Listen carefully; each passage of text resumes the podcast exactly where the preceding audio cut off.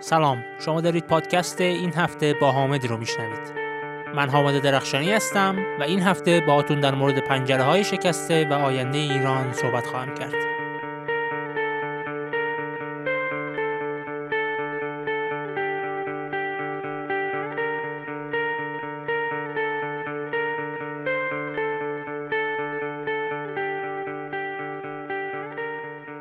همه کسایی که طی یکی دو دهه اخیر توی غار زندگی نکردن قطعا از وضعیت بد مملکت خبر دارن و احتمالا نگران آیندهش هم هستن. اگه شما هم از این دسته اید این قسمت از پادکست این هفته برای شماست. توی این اپیزود از تئوری پنجره شکسته خواهم گفت و اینکه چطوری می‌تونیم ازش برای تحلیل وضعیت فعلیمون استفاده کنیم. و بعد از ترسیم این تصویر بزرگ از وضعیت فعلیمون میرم سراغ آینده ایران و اینکه باید چطور فکر کنیم برای اصلاح و بهبود وضعیتمون و اینکه چیکار می‌تونیم بکنیم. پس با من همراه باشید.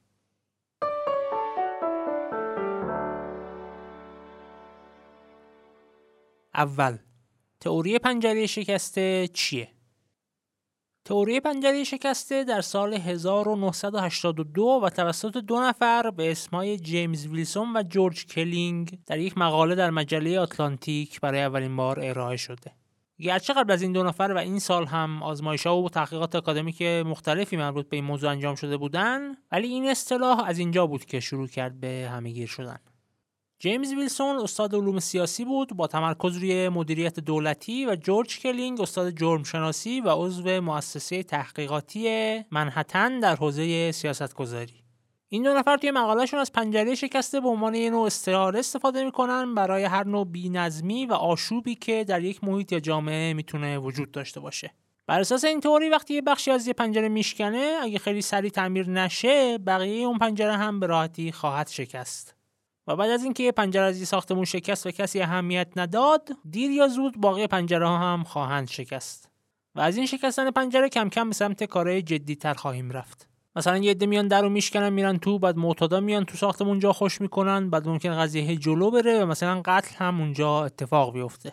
یعنی کل قضیه چیه؟ بر اساس این تئوری یه مشکل ساده یا کوچیک می‌تونه کم کم و به مرور زمان منجر بشه به مشکلات خیلی مهم و جدی. و برای جلوگیری از این مشکلات مهم و جدی باید یا جلوگیری کنیم از شکستن پنجره یا به صورت تعمیرش کنیم. بعد از سال 1982 از این تئوری و از شخص جورج کلینگ در سیاست گذاری برای پلیس شهرهای مختلفی در آمریکا استفاده شد به خصوص در نیویورک. و بعضی از این شهرها جواب گرفتن و به نتایج جالبی هم رسیدن. مثلا توی همین نیویورک یه, سری جرم های کوچیک تمرکز کردن در چند مرحله و آمار جرم جنایت چندین سال به شدت پایین اومد. البته یه سری تحقیقات دیگه به این نتیجه رسیدن که این کاهش جرم و جنایت می‌تونه دلایل دیگه ای هم داشته باشه. مثل کاهش نرخ بیکاری در نیویورک طی همین سالها. یعنی می‌خوام بگم که این یه تئوریه در حوزه جرم شناسی و نه قانون اثبات شده و جامع. ولی به نظرم در حال حاضر کاربرد اصلیش اینه که به ما یه چارچوب میده برای فکر کردن و تحلیل وضعیت و برنامه ریزی برای آینده. و استفاده ما هم از این تئوری در این اپیزود از پادکست خارج از حوزه جرم شناسی خواهد بود و در راستای همین تحلیل وضعیت فعلی و برنامه‌ریزی برای آینده ازش استفاده خواهیم کرد. ضمن اینکه از همتون دعوت می‌کنم که همه چی رو چشم بسته قبول نکنید و در مورد کل قضیه فکر کنید و به نتیجه منطقی خودتون برسید. و داخل پارانتز یه دوره آموزش تفکر انتقادی هم من دارم که به همه توصیه می‌کنم بهش گوش کنن چون در مسیر منطقی فکر کردن می‌تونه به همه کمک کنه. لینک این دوره رو براتون خواهم گذاشت. در بخش بعدی میریم سراغ ایران و تحلیل وضعیت فعلیمون با استفاده از تئوری پنجره شکسته.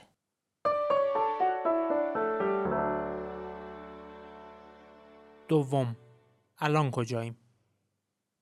قدیما یه تیکی کلامی بود که مردم زیاد ازش استفاده می‌کردن و می‌گفتن که مملکت صاحب داره یا مملکت هنوز اون قدران بی صاحب نشده که تو فلان کار بکنی من شخصا خیلی وقت اینو نشنیدم ولی طی چند سال اخیر برعکسش رو دارم یواش یواش زیادتر و زیادتر میشنوم.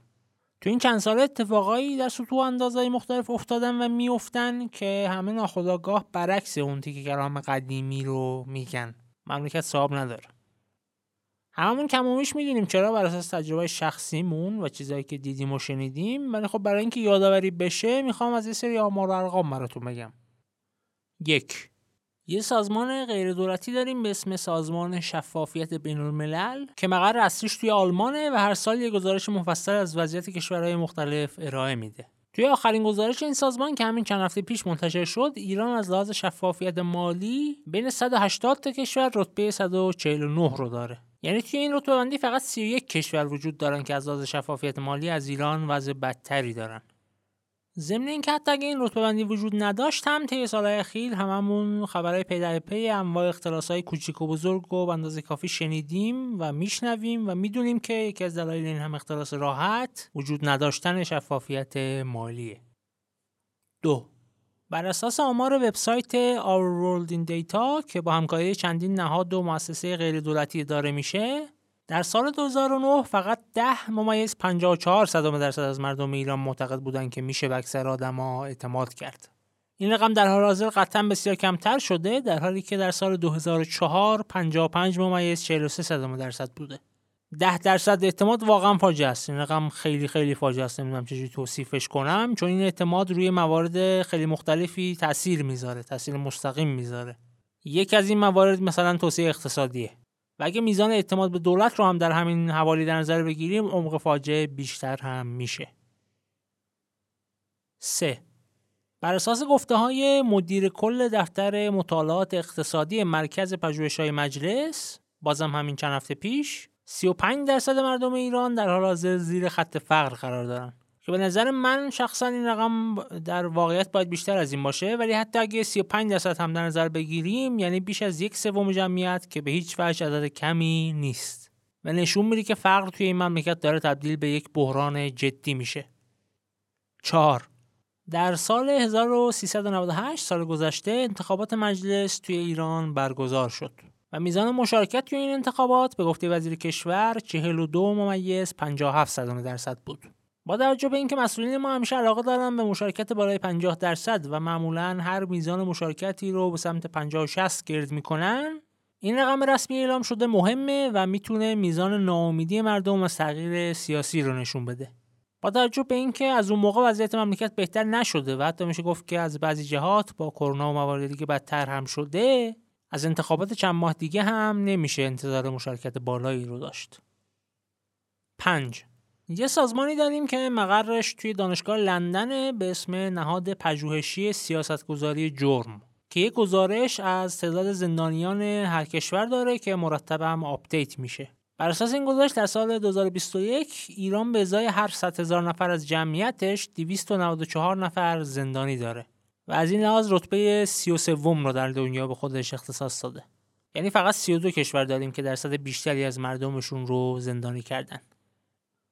6 بر اساس آمار بانک جهانی توی سال 2020 11 ممیز دو دهم درصد از جمعیت فعال ایران بیکارن. و از این لحاظ ما از آخر رتبه 59 دنیا رو داریم. یعنی 58 کشور هستن که بیکاری توشون بیشتره. من شخصا خیلی خیلی خیلی بعید می‌دونم که این آمار دقیق باشه و حتی مرکز پژوهش های مجلس هم بهار امسال به صورت تخمینی گفت که نرخ بیکاری حوالی 24 درصده. مرکز آمارمون هم از همه دلخوشتره و آخرین آمار بیکاری رو 9.8 درصد اعلام کرده. ولی در هر صورت هر کدوم از این عددها رو که جدی بگیریم که به نظر شخصی من روی 24 درصده و حتی شاید بیشتر این رقم رقم بسیار بزرگیه و برای خودش یه بحران در اقتصاد کشور. و در نهایت هفت بر اساس گزارش سالانه یکی از نهادهای وابسته به سازمان ملل در سال 2020 مردم ایران از لحاظ شاد بودن بین 153 کشور رتبه 118 رو دارن. یعنی جمعا 35 کشور داریم که مردمشون عموما از ما غمگین ترن این آمار و ارقام و آمار ارقام مشابه رو میشه برای ساعتها ادامه داد. ولی خلاصه قضیه اینه که وضعیتمون خوب نیست و هممون داریم اینو با گوشت و پوست و استخون حس می‌کنیم. حالا اگه بخوایم بر اساس تئوری پنجره شکسته این وضعیت رو تحلیل کنیم به کجا می‌رسیم؟ مثلا همون مورد اولی که گفتم یعنی میزان شفافیت مالی و بعدم فساد و اختلاس و موارد مشابه. این مشکلی که در نهایت باش مواجهیم. ولی اون پنجره شکسته اول چیه؟ اون مشکل اولیه‌ای که در نهایت کارو به اینجا رسونده چی بوده؟ اینو باید پیدا کنیم. چون اگه این پنجره شکسته اولیه تعمیر نشه حتی اگه مشکلات بعدی رو درمان کنیم دیر یا زود شاهد برگشتشون خواهیم بود. چون اون ریشه اصلی سر جاشه و ما در واقع فقط یه سری شاخه ها رو قطع کردیم که به مرور زمان دوباره رشد خواهند کرد. در مورد باقی مثال هم از همینه. در مورد فرق یا بیاعتمادی میشه دلایل متنوعی پیدا کرد. شاید چند تا پنجره شکسته. در مورد مشارکت سیاسی هم وضعیت همینه. در مورد میزان جرم و تعداد زندانی هم میشه همینطوری فکر کرد. در مورد بیکاری و غمگین بودن و موارد دیگه هم همینطور. همه اینا رو میشه به چند تا دلیل و ریشه اصلی متصل کرد. شاید در مواقعی حتی بشه تنها دلیل اصلی رو پیدا کرد. کافیه یه سری آمار داشته باشیم یه سری مشاهدات و تجربیات شخصی داشته باشیم از واقعیت و بتونیم منطقی و بیطرفانه فکر کنیم. بعد از این کار کم کم یه تصویر بزرگی از وضعیت فعلی مملکت و مشکلاتش توی ذهنمون شکل خواهد گرفت و یه شبکه از پنجره شکسته که مشکلات ریشه محسوب میشن رو توی ذهنمون خواهیم داشت در واقع. حالا که بخش تئوری قضیه تا روشن شد و فهمیدیم که چجوری می‌تونیم با استفاده از تئوری پنجره شکسته وضعیت رو تحلیل کنیم میریم سراغ بخش بعدی پادکست و اینکه چجوری می‌تونیم از این تحلیل برای برنامه ریزی بهتر و برای بهبود و اصلاح وضعیتمون در آینده استفاده کنیم.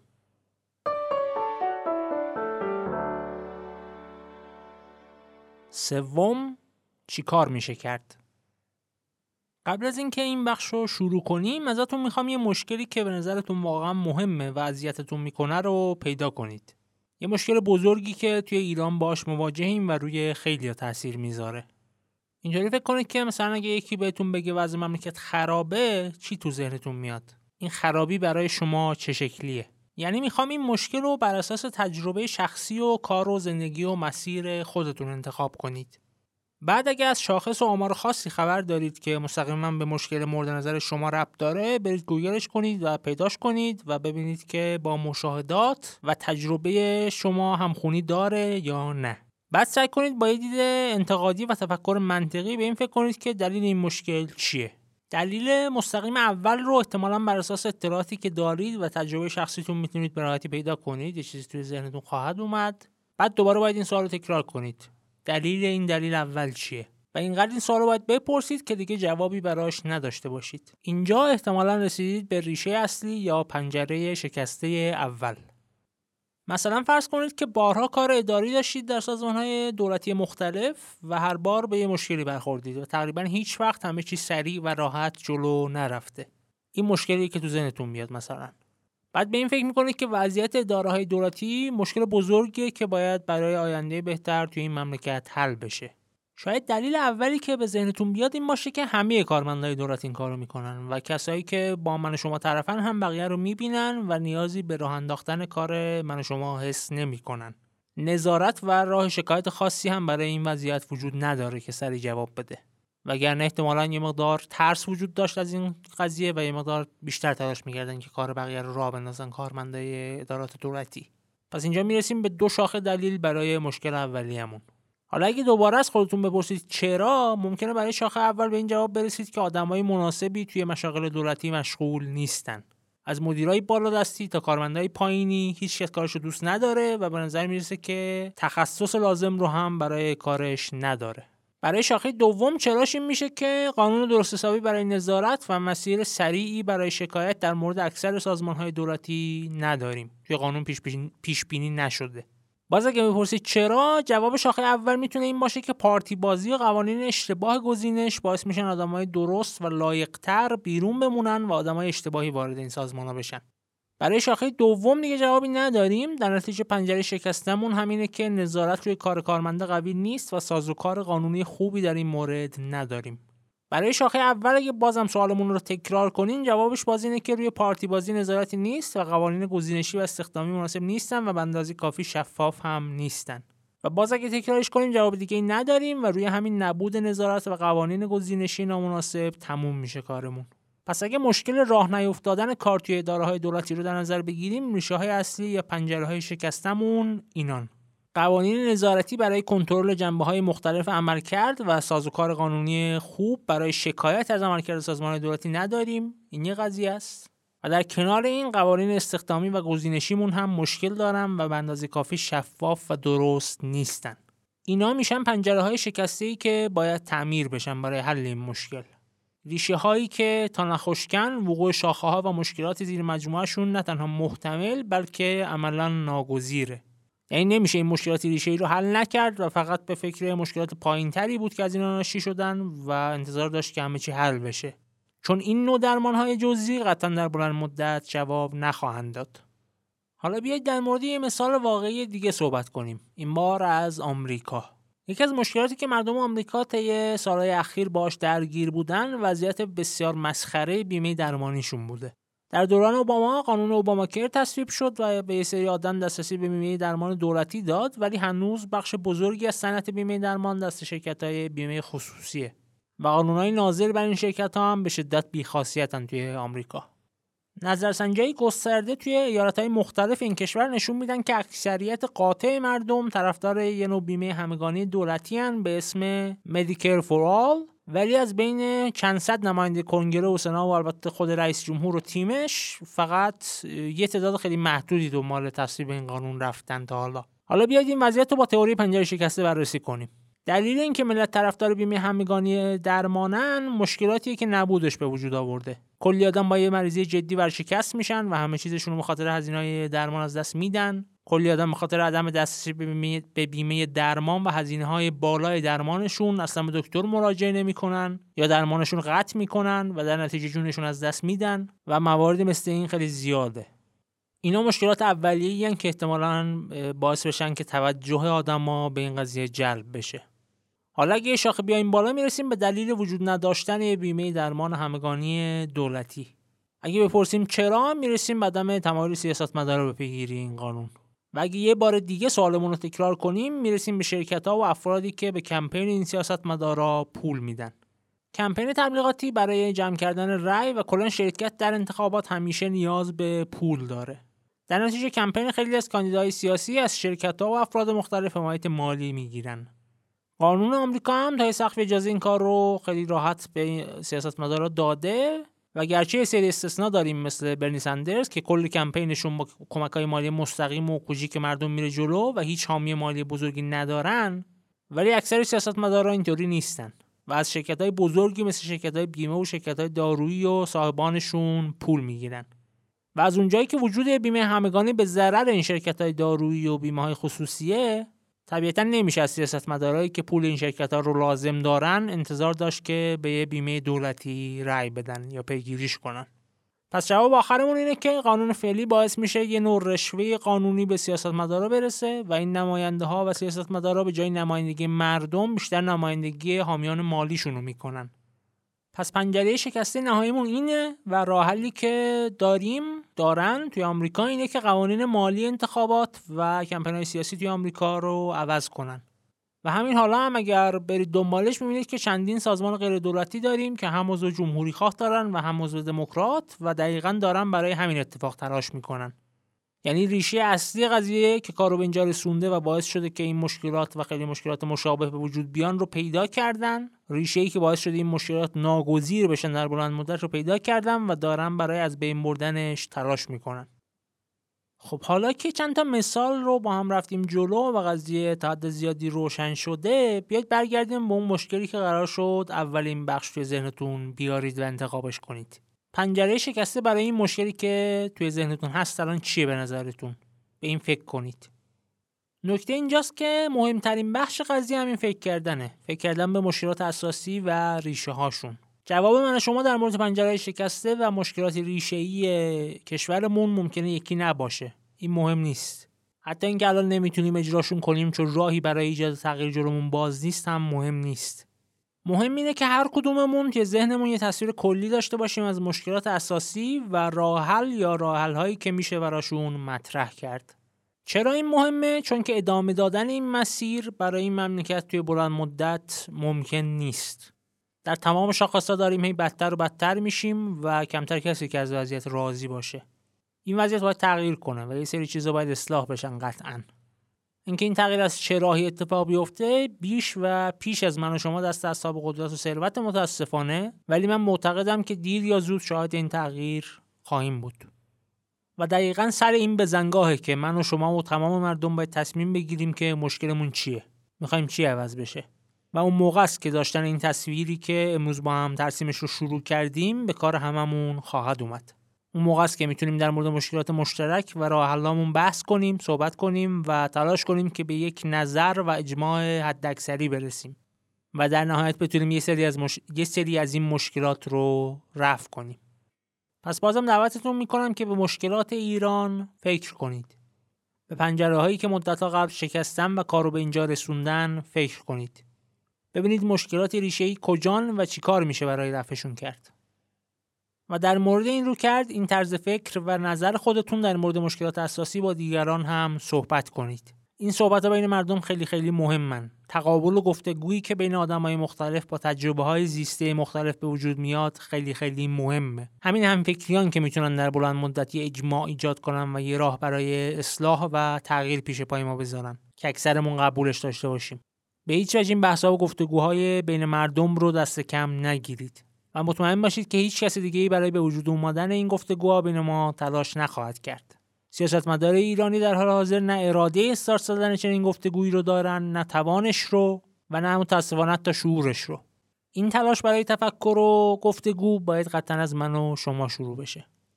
امیدوارم که این اتفاق بیفته و امیدوارم که بعد از تعمیر تمام پنجره شکسته توی یک ایران خوب و شاد و سالم ببینمتون. ولی تا اون موقع معرفی این پادکست به دیگران و به اشتراک گذاشتنش در شبکه اجتماعی رو یادتون نره. نظرتون رو برام توی وبلاگ یا پادگیرها بنویسید. آدرس وبلاگ کامل dot media. اگر از Apple Podcast هم استفاده می‌کنید review بنویسید برای پادکست. و تا قسمت بعدی و پرداختن به موضوع دیگه عزت